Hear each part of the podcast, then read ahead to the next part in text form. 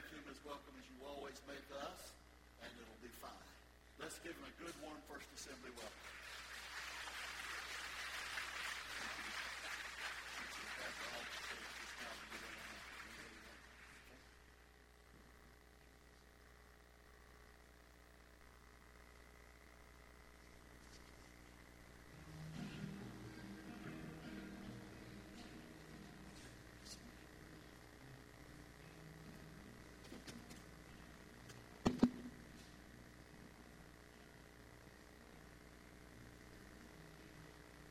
Well, are you glad for Jesus this morning? Can you say amen? Can you point this one at me, brother, and give me more monitors? Uh, we're just going to have a good time this morning, okay? How many of you believe that God is a good God? How many of you believe that God is a faithful God? Well, I can tell you that I believe that God is going to perform something good in this service this morning. Do you believe it? Come on, give the Lord another hand clap, will you? Give him praise this morning. I just feel like something good is about to happen. I just feel like something good is on its way.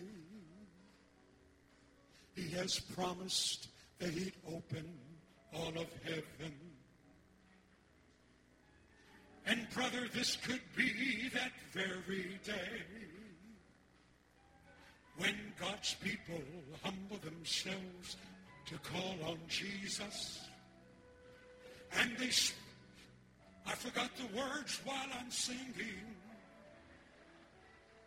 I just feel like something good is about to happen. And brother, this could be that very day. Do you believe it? Come on, put your hands together. I have noticed all the bad news in the paper, and it seems like things are bleaker every day. But for this, the child of God, it makes no difference, because it's bound to get better either way. I have never been more thrilled about tomorrow. Sunshine's always bursting through those skies of gray. I just feel like something good is about to happen. And brother, this could be. Sister, this could be. Neighbor, this could be that very day. Amen. Come on, praise the Lord better than that. Give him a good hand clap.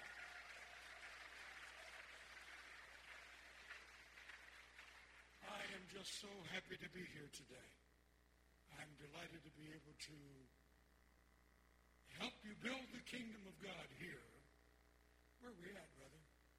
Where's this? We're on an island.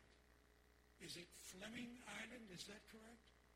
That's good. I was coming over here this morning. I said, I don't even know the name of the church. First Assembly of God. This is the first church of God. Amen? The First Assembly of God. I mean, the first church in Fleming Island. Oh, you didn't get that. Okay, I'll come back to it later. I just want to say that I'm honored to be able to speak to you today. And please hear me when I tell you, I am here under divine appointment. The secretary of the church is Amanda. Is she here? Where is she at? Hi, Amanda. Now you have a face, a face to the person that you've been talking to. She asked me, uh, Brother Richard, do you have words to songs that you need? I said, yes, I'll send them to you. She said, do you have an outline of your message that you're going to preach? And I said, yes, I'll send them to you, but I never did, did I? And here's why. I got a lot of sermons that I could preach this morning. I've been in evangelism most of my ministry. Charles Spurgeon once said, a sermon is not worth its salt unless it's been preached fifty times. That being the case, Pastor and I have got some sermons that are nearing maturity. Bill, it's so good to see you this morning. And Carolyn, I am delighted to see you. You're just as beautiful as ever. And that's a direct answer to my prayers. I prayed for you. I really did. Come on, give it. Yes. Give her a hand clap. And I don't see Billy around anywhere, but it's nice to be here with Billy. What, what a great team. Where, is he hiding somewhere? Okay, he's just wandering around taking care of things. But uh, I do I do want to remind you that I am here under divine appointment. I'll tell you more about that a little bit later on. Can I just relax and take my time and talk to you this morning? Okay. All right. I want to say just a word about Melody Thomas. You saw me hold her hand when she handed me the mic. It's because I wanted to know if her husband was here. I have known Melody and her husband. Her husband, not as long as Melody. I've known Melody since she was a little baby girl. I preached all over the country following a music director that was one of my favorites. He was the best music director in the Assemblies of God. He'd preach at one place, and I'd go preach there. He, he'd, he'd lead music at one place. I'd go preach there. He'd go to another place. I'd go preach there. He'd go to another place. As a matter of fact, he passed away several years ago, and I had the privilege of uh, preaching his funeral. Tommy Thomas was a great friend of mine. Melody, it's so good to see you today, and your husband. God bless you. Okay, I'm gonna I'm going to uh, cut to the chase. I'm gonna get right to where the Lord wants us to be. You guys have uh, music to the words ready to go up on the screen. You do or don't? Well, I better take mine out just in case you don't, because I didn't remember all the words to the song I was singing a moment ago.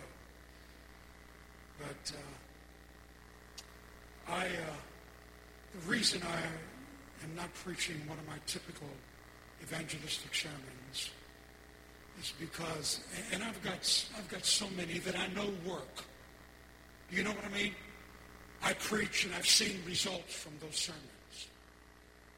But I laid down to sleep Wednesday night, and I had a dream about this church. Never been here before. People in this church. I'm going to be telling you more about it a little bit later on. Just know that God has everything under control, and God is going to speak to you that are here in this room today. Here's a song. I want you to, put, if you have the words, put them up. I want you to pay attention to what the words say, because they're leading me into my sermon this morning. I really don't have a sermon. I've just got a truth that I'm going to share with you, okay? And this is the beginning of it. Bring it out, if you will, Jim. Let me hear it. And listen as the Holy Spirit speaks to your heart.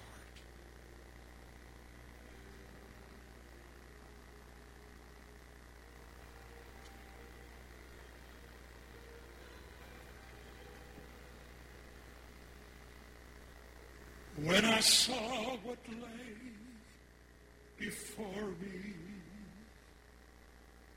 I cried, Lord, what will you do? I thought that he would just remove it, but he gently led me through. Now listen, without fire, there's no refinement. Without pain, there's no relief. With a flood, there's no rescue. Now watch. Without testing, no belief.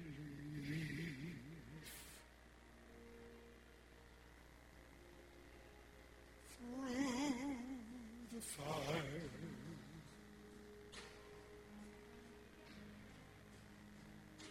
through the flood, through the waters, always through the blood,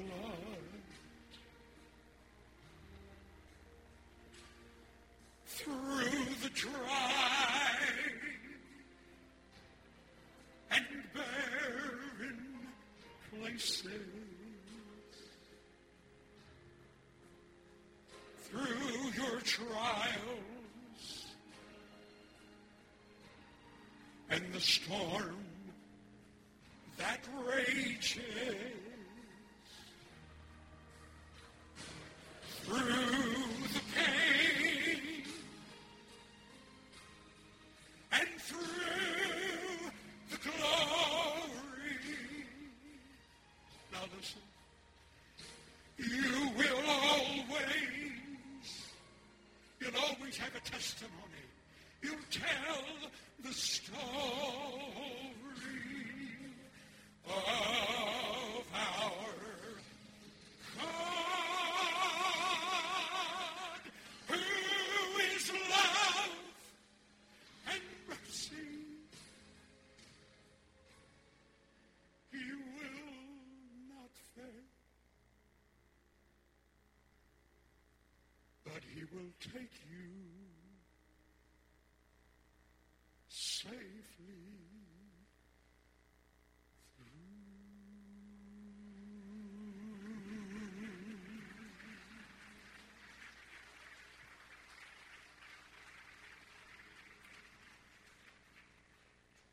God has given every one of you in this room today.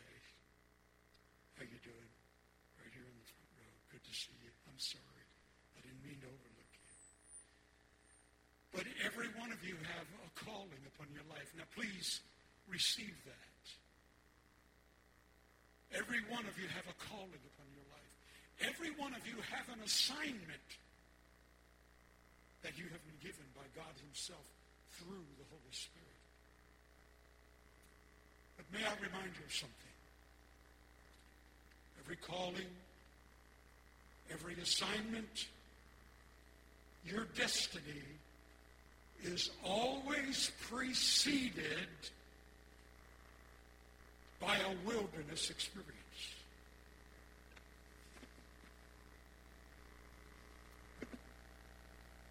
Jesus Christ, before he went into his ministry and started preaching, healing the sick and raising the dead, he went through the wilderness for forty days.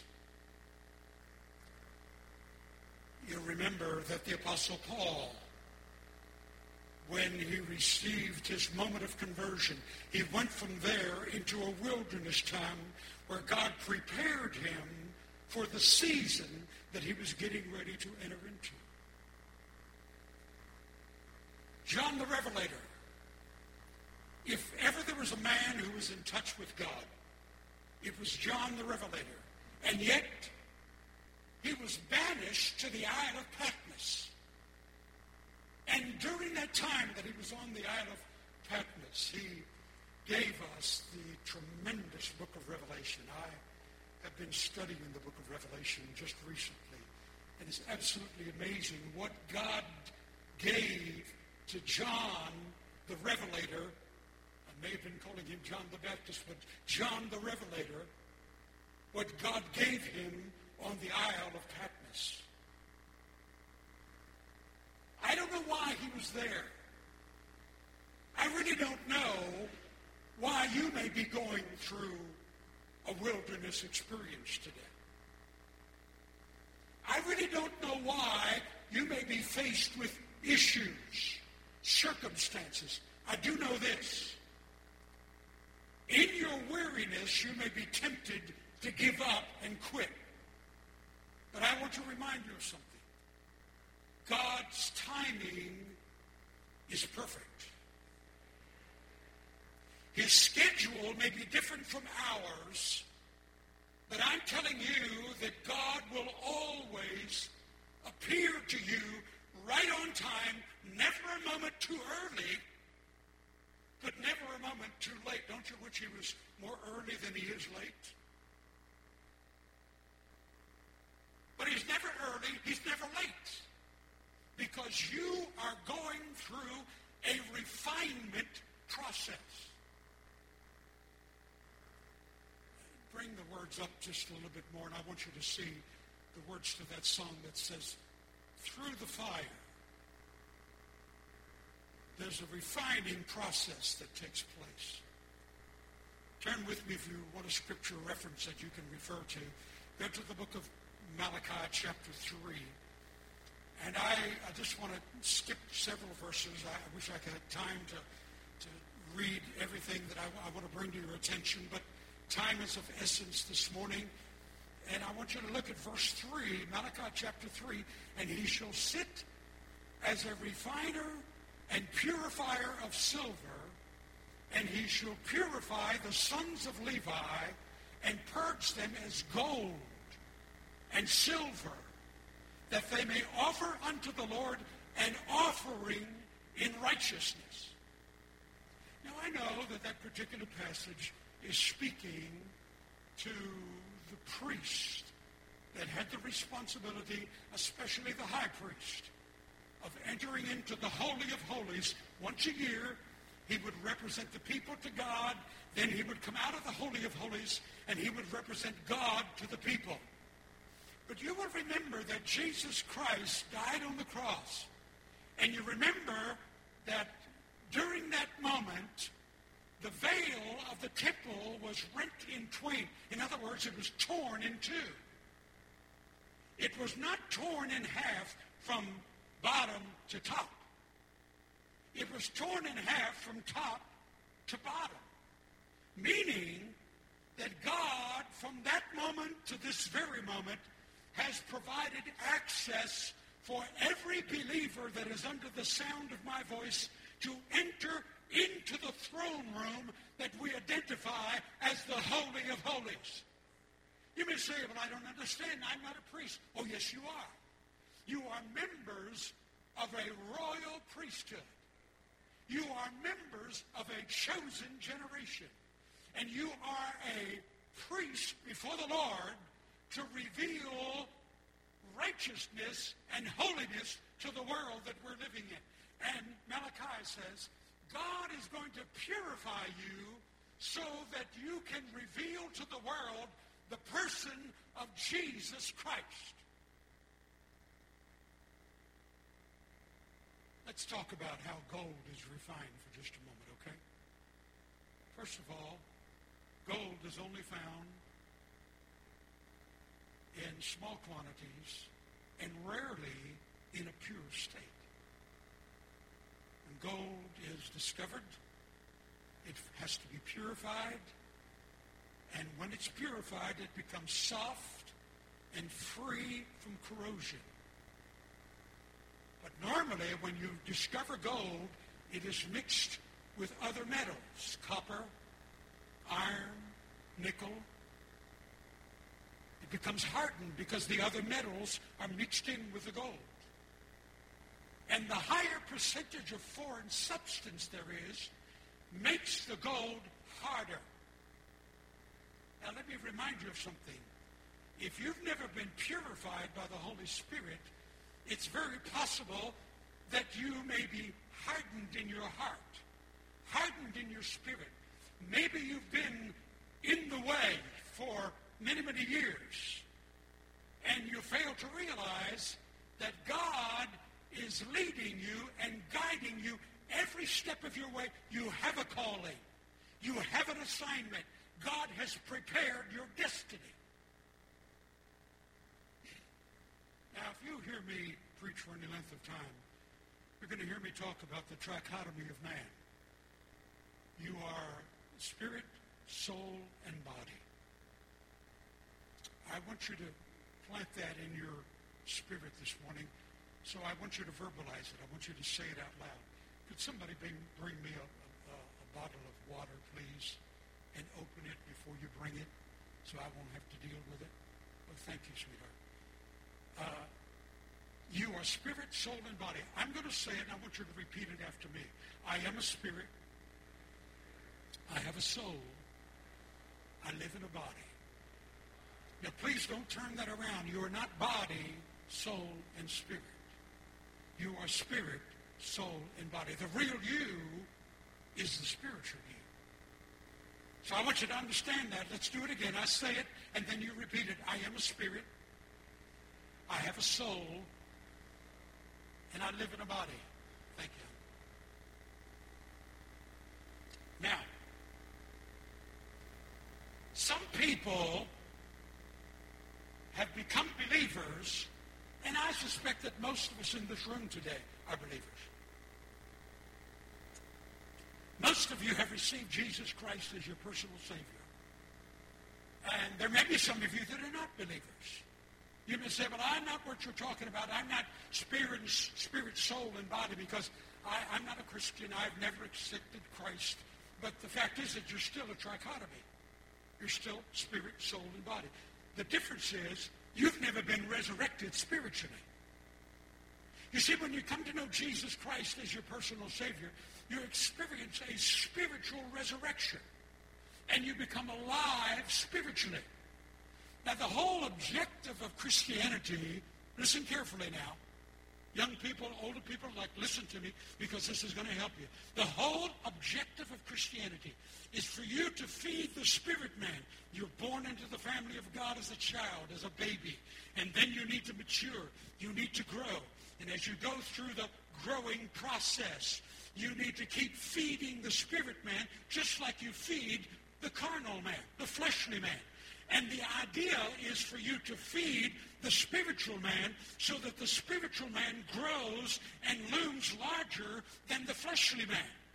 So that your life is not controlled by the flesh. Your life is controlled by the spirit. We have many, many people who know Jesus Christ. I don't question that. But you're really not living according to the Spirit. You're immersed in the world's system. You're immersed in the things of the world. And whether you realize it or not, you need to feed the spiritual man, grow spiritually, so that the spirit man from day to day conquers the fleshly man. Now, if you were to ask me, I would tell you that the church is basically disabled because we fail to recognize that truth.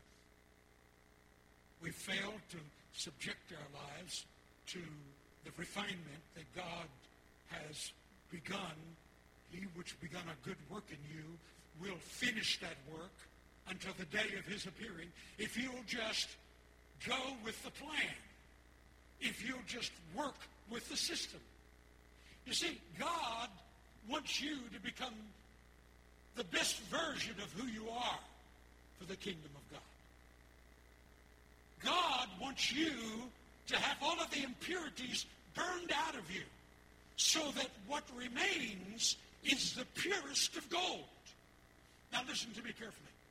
The purest gold that you're going to find is basically transparent. Did you know that? That's the reason why when we get to heaven, we're going to live in mansions that are purest gold. We're going to walk on streets that are purest gold. They're transparent. Now, I'm I'm conditioned to believe that in heaven we're going to have a lot of condominiums. Now, you may be satisfied with a condominium, but I'm looking for a mansion, okay? But many people think of it because the New Jerusalem, fifteen hundred miles wide, fifteen hundred miles long, in its in its dimensions, it, you know, it's going to have to be some kind of a condominium situation. But listen, you won't have to worry about whether you, what you do will be seen by other people because you won't have nothing to hide. Everything will be transparent. You'll be able to look through the walls, and it won't make any difference. But now, whatever is contrary to the will of God, to the plan of God, to the Word of God, you want to hide it and keep it a secret. You can't keep it a secret from God, because when you find yourself in the presence of God, you find yourself with someone who is looking for His reflection through you.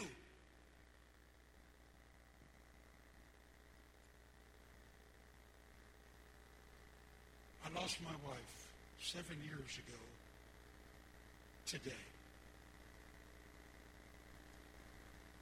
Seven years ago, November seventeenth, my wife passed away. Pastor and his wife knew her well, and she was an incredible person. And she was such a person that reflected the characteristics and the lifestyle and the nature of Jesus Christ, until it was just second nature with her. She, some people thought it was a put-on. Some people thought it was it was just a, a show, how she treated people, because she loved everybody. I mean, I've watched her as she was used and abused, and she still overcame. She still, she still began to uh, exhibit the characteristics of Jesus Christ. My daughter asked me. She said, "Dad, Mom was a beautiful woman, and uh, as she lived upon the earth, what do you imagine that she looks like in heaven?"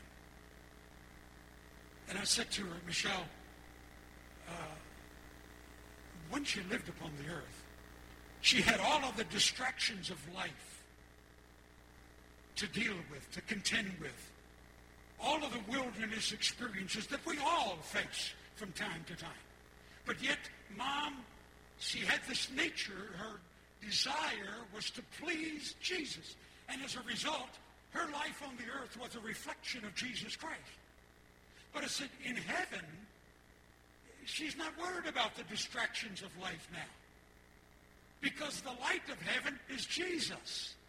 The light of heaven is God. It just automatically shines through her. And so in heaven, she's that much more beautiful, because she is of gold of the purest form, and she is transparent." And that's exactly what God wants you to shoot for, what He wants you to aim for in life.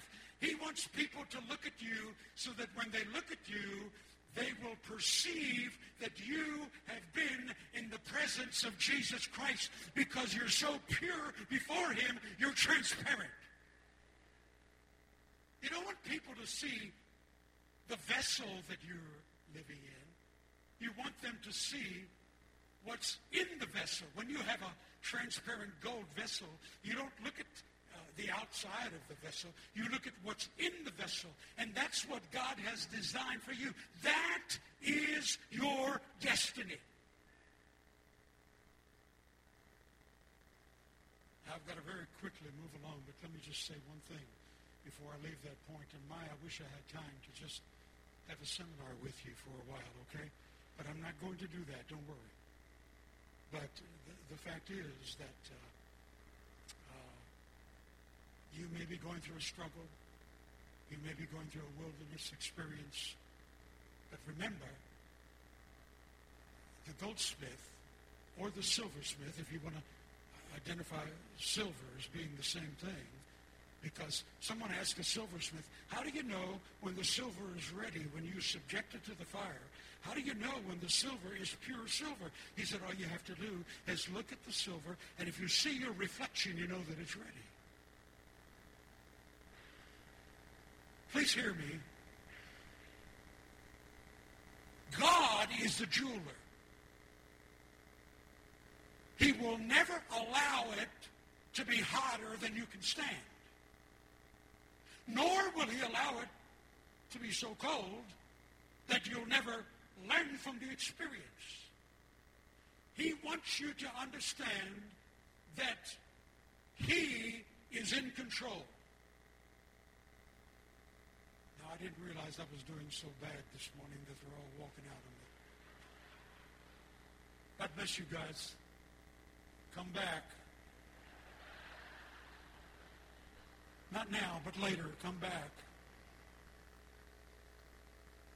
that would damage a guy's self-esteem in a hurry right there. Remember that God regulates the heat. Now listen, you, you don't need to tell me because I'm fully aware of what's going on in this room today. I know because God spoke to me. God has put it in my spirit what is happening. And I know that some of you are going through the struggle and you're saying, I don't get it. I don't understand. Why me? I look at certain people and I say, why those people, Lord? I don't know, but God does. And he's the goldsmith. He's the silversmith. He is the one that controls the fire of refinement. I thought you would have shouted me down that time. Let's move on very quickly. I, I'm, I'm on my way to closing. It may take me thirty minutes to get there, but just please stay with me. Real quick, turn over to the book of Luke. And in chapter five, you will, you'll find a story about wineskins. And let me just read, beginning with verse thirty-seven. And no man putteth new wine into old bottles. The new wine will burst the bottles and be spilled, and the bottles shall perish. But new wine must be put into new bottles, and both are preserved. Now let's look at that for just a moment. Let me remind you that wine is always a symbol of the presence of God. Okay? And the point is, if you are an old wineskin, I'm looking at some people that have been around for a while. And you've been living for the Lord for some time. And maybe your wineskin is not as pliable and as flexible as it ought to be.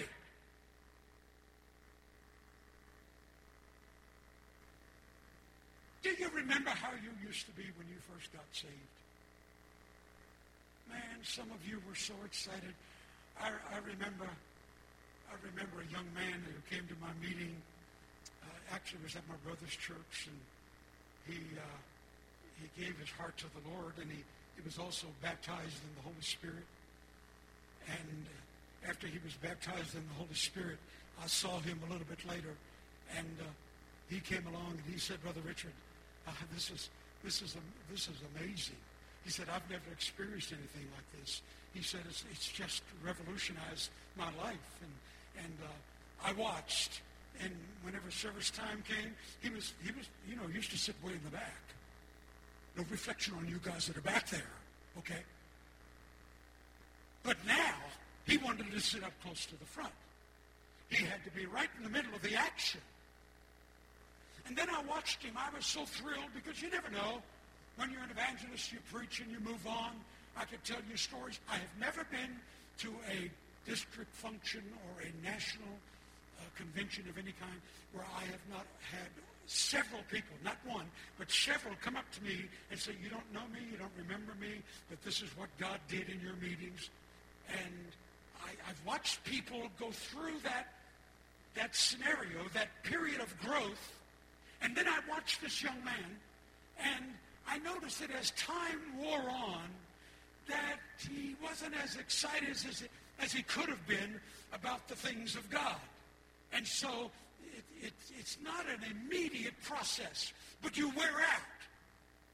If you're fighting the fight of faith, you get tired. You want to give up. And you want to say to yourself, as many of you are saying in this room today, I don't know. I, it seems like God works for everybody else, but he's not working for me. You're going through the wilderness experience, and you're saying, why doesn't God do something for me now?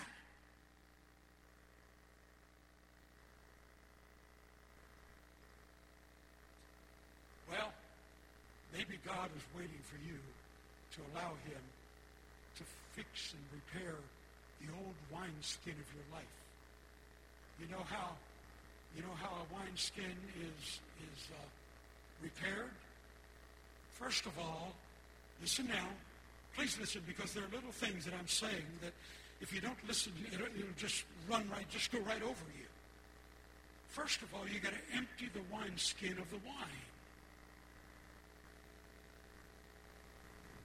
that's the way some of you feel today. Like, I can't touch God. He's gone. But here, look at me and listen. God is with you in your coming in and in your going out. God is with you when you feel like he's nowhere to be found. God will never leave you. God will never forsake you. And even though he's emptied the wineskin of the old wine, the reason for that is because he's preparing you for a new season. He's preparing you for the new wine.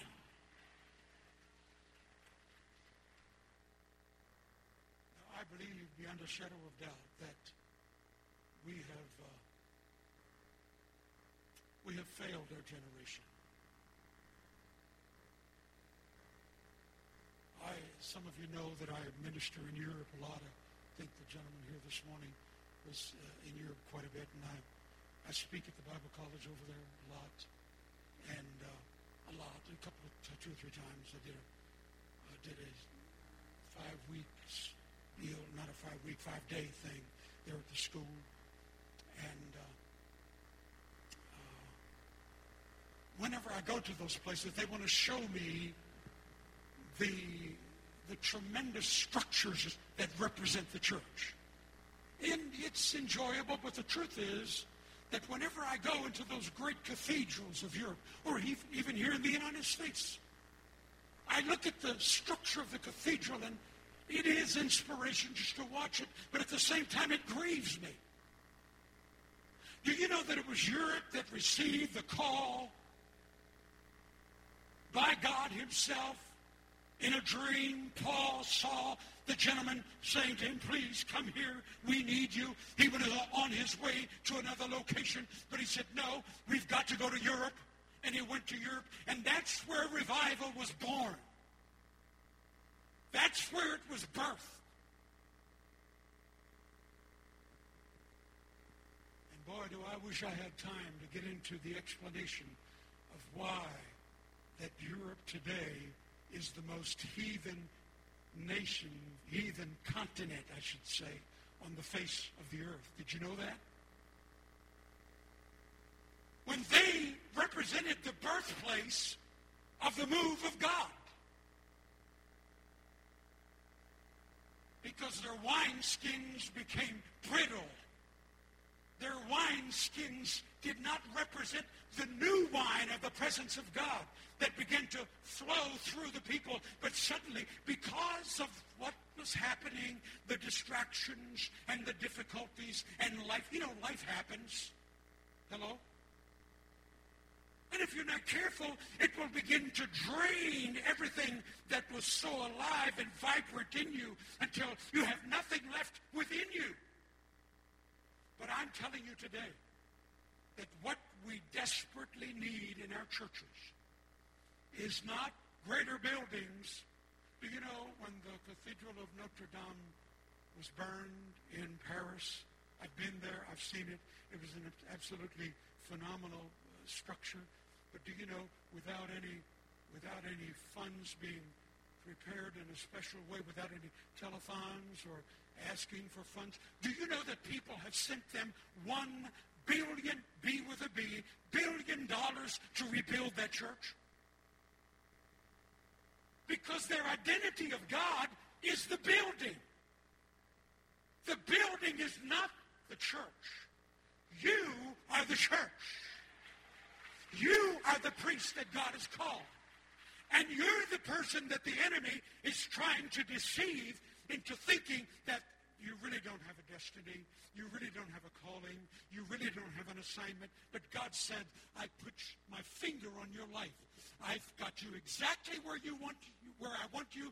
You may not understand it, you may not recognize it, but there is the person and the presence and the power, the manifest presence of God is in you, even though you may be going through a trial.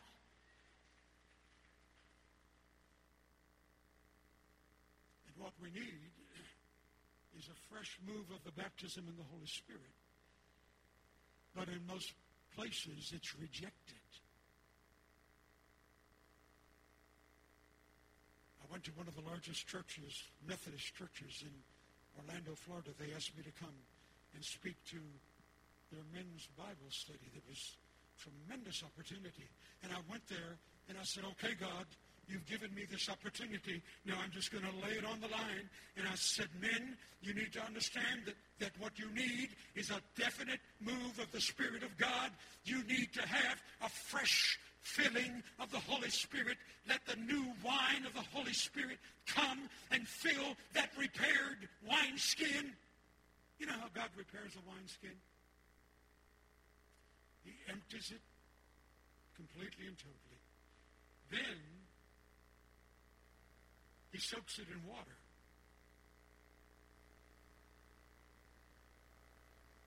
And speaking of water,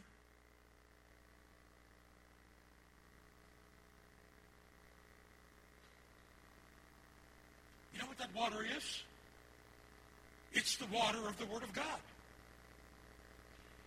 How much time do you spend in the Word of God every day of your life? Are you feeding your spirit the Word? Well, the old wineskin that has become discouraged and despondent because of all that you've been dealing with needs to experience that immersion in water, the water of the Word of God. And then the wineskin is rubbed with olive oil. You know what that olive oil represents? The move of the Spirit of God that we desperately need in our generation. I went to a church to preach one time. And uh, I got to the church. They'd invited me. I didn't know what it was like. It was over in Louisiana. And when I got to the place, I thought, wow,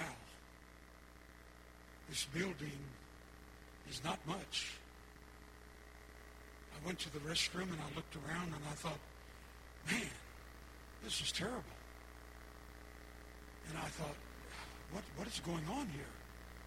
But then I went out and got ready, set up for my sound, and and uh, they introduced me. And I, I looked at people that were standing around the walls because they couldn't get in a building that was about this size, to be honest with you.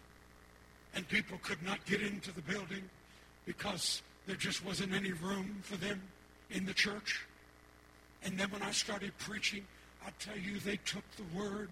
We had such an explosion of the Word of God in that room today. They weren't worried about putting God in a time box. I said that because some of you are getting a little time conscious. I don't even know what time it is. I look for it. Yeah, I see it now.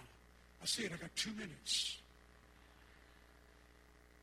It's digital. I'm looking for an old-fashioned clock up there. I mean, we had revival.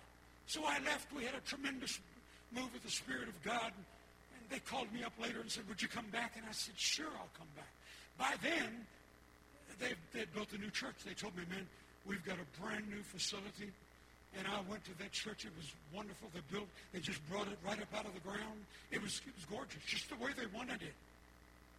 And I've never seen a place more lifeless than that place. Because all of a sudden, their focus was not on how much of the Spirit of God is moving in this room.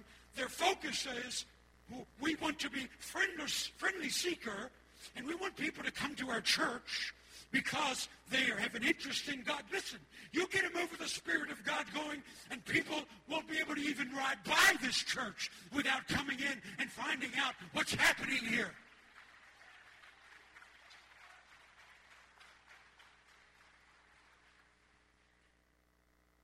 Now forgive me that the pastor may not invite me to come back anymore.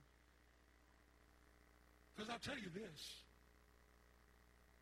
Pastor and his wife and Billy and his wife, they're doing a tremendous God, job of creating an atmosphere of God in this place. There's an atmosphere of the anointing of the Holy Spirit that you want to be a part of. And so I'm telling you that allow the Holy Spirit to give you a fresh filling of new wine. It may be new methods. You're not married to methods. You're married to principle. And it may be a new wine and a little different than you would have designed it, but God is saying, move in the flow. Move in the power of the presence of the Holy Spirit. And let God fill you. The Bible says, out of the innermost part of a man's being, there shall flow rivers of living water. Now, you know, I've read that verse of Scripture for years without realizing that the word rivers is not singular, it's plural. Are you listening?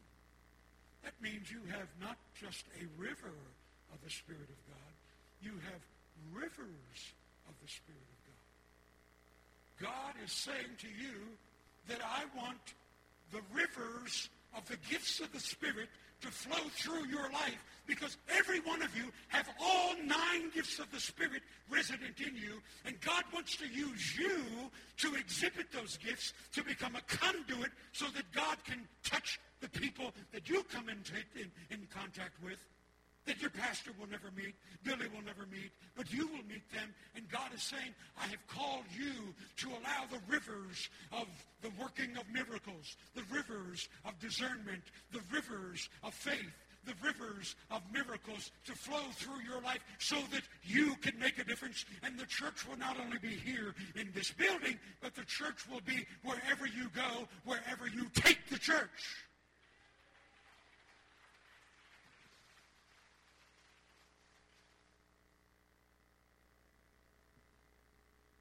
So if you're going through a struggle, if you're going through a difficult time, I want to I want to tell you this morning that you're a survivor. And as a survivor, who you are, what has happened to you, what is happening to you is shaping you. You can be the perfect version of who God wants you to be. You are unbreakable. You are immovable.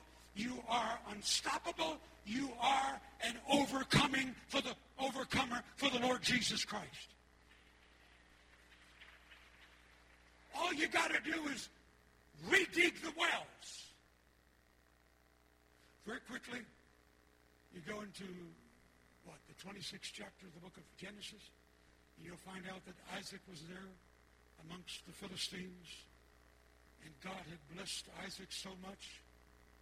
And while Isaac was being blessed, the Philistines would come. Remember that it was Abraham that dug the wells.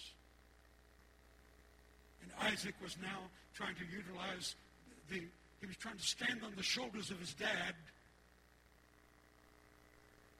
And he realized that he needed to use the water that was in these wells. But the Philistines would come and they would fill them up. They would fill them up until Isaac said, no, I'm not going to put up with this anymore. And he made a pact with them, and he left. He went out on his own. And the Bible records he redug the wells that had already been dug. But you see, people had filled them with the flesh. People had filled them with programs and ideas. But I submit to you that you need to redig the wells. He told his men, go out and dig the wells. And they came back and said, sir, we struck water. How many of you know who Tyler Perry is? Sure you do. Here's the question. How many of you know who Madea is? Yeah, everybody knows Madea. Tyler Perry went to California. He bought a facility that was just unbelievable. And it was it was destined to be used to produce, but then it was also to be used for the glory of God. And he started watering the grass to make it look pretty. And he said it was costing him millions just to water the grass. So he called some people out and he said, I want you to dig some wells. We need to find some water. So they started digging wells. They dig, they dug a well here. They dug a well over there. They'd come to him each time and say, I'm sorry, pal. We just can't find any water. He said, you mean to tell me the last well you tried to dig, you haven't found any water? He said, nope, not a drop. He said, do me a favor, will you? Dig just a little bit more. And some of you are way ahead of me. He dug four inches deeper, and they discovered that there are literally rivers flowing beneath that property. And now they water the grass. And I, I saw a picture of it on television the other day. Absolutely phenomenal. Because they have plenty of water to water the grass. And I'm saying to you this morning, listen, it feels like you've come to the end of your rope. It feels like you have had so much opposition that you just don't want to do it anymore. But God is saying, listen, dig the well just a little bit deeper. Go a little bit deeper in God. And God is going to allow the rivers of water to flow through your life so that people will experience the outpouring of the presence of God.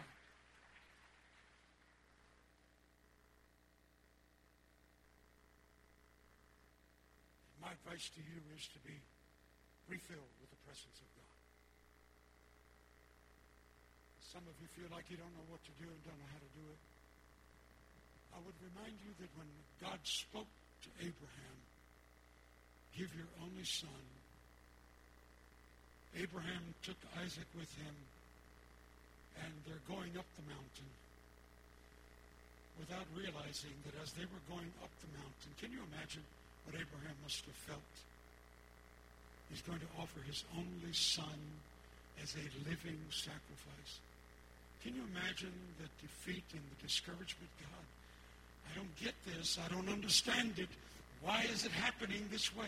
But remember, while he's going up the mountain, one side, God is coming up the other side of the mountain with the sacrifice that he would need to offer to the Lord. Hello?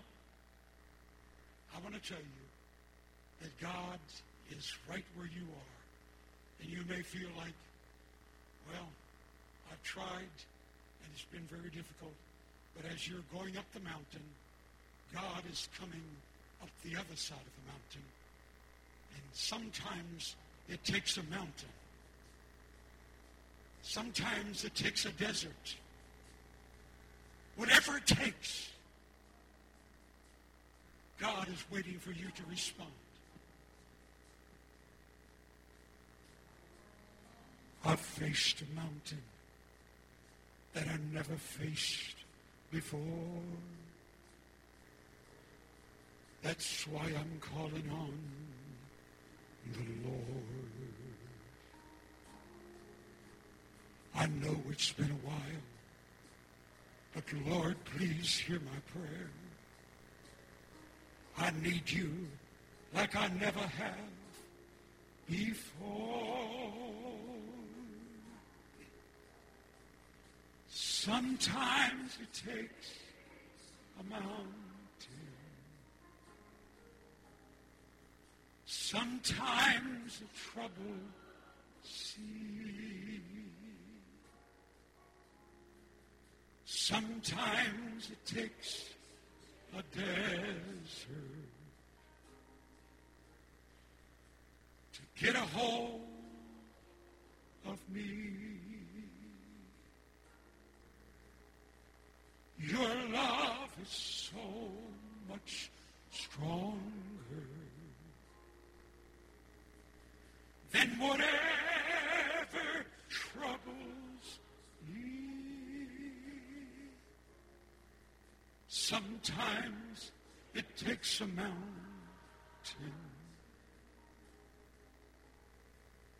to trust you and believe.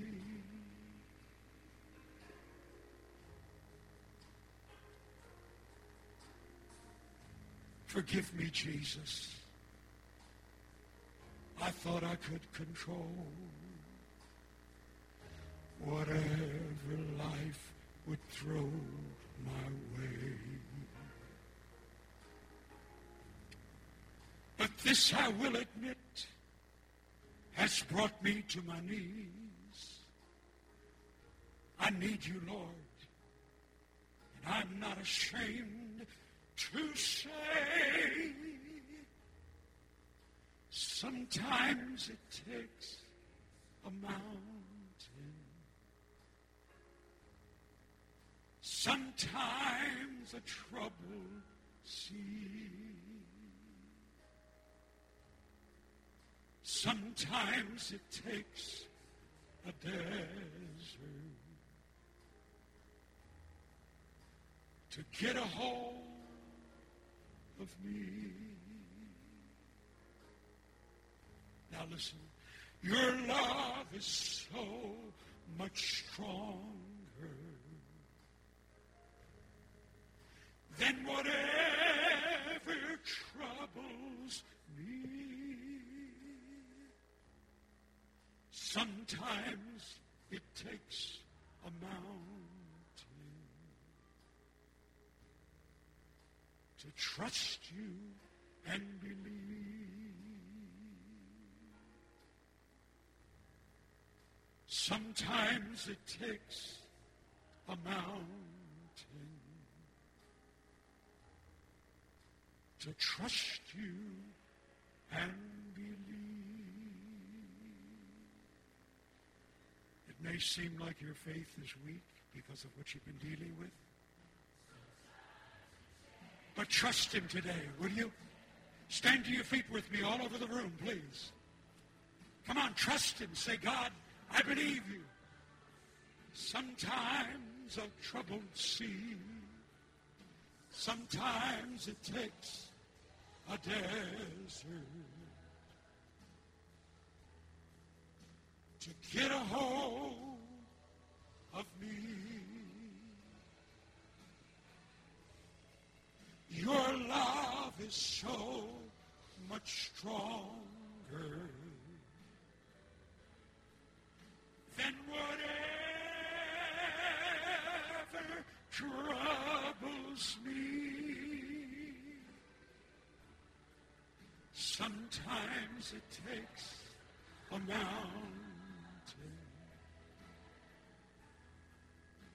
to trust you and believe. Sometimes it takes a mountain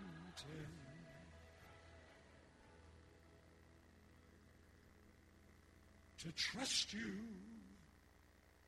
and believe.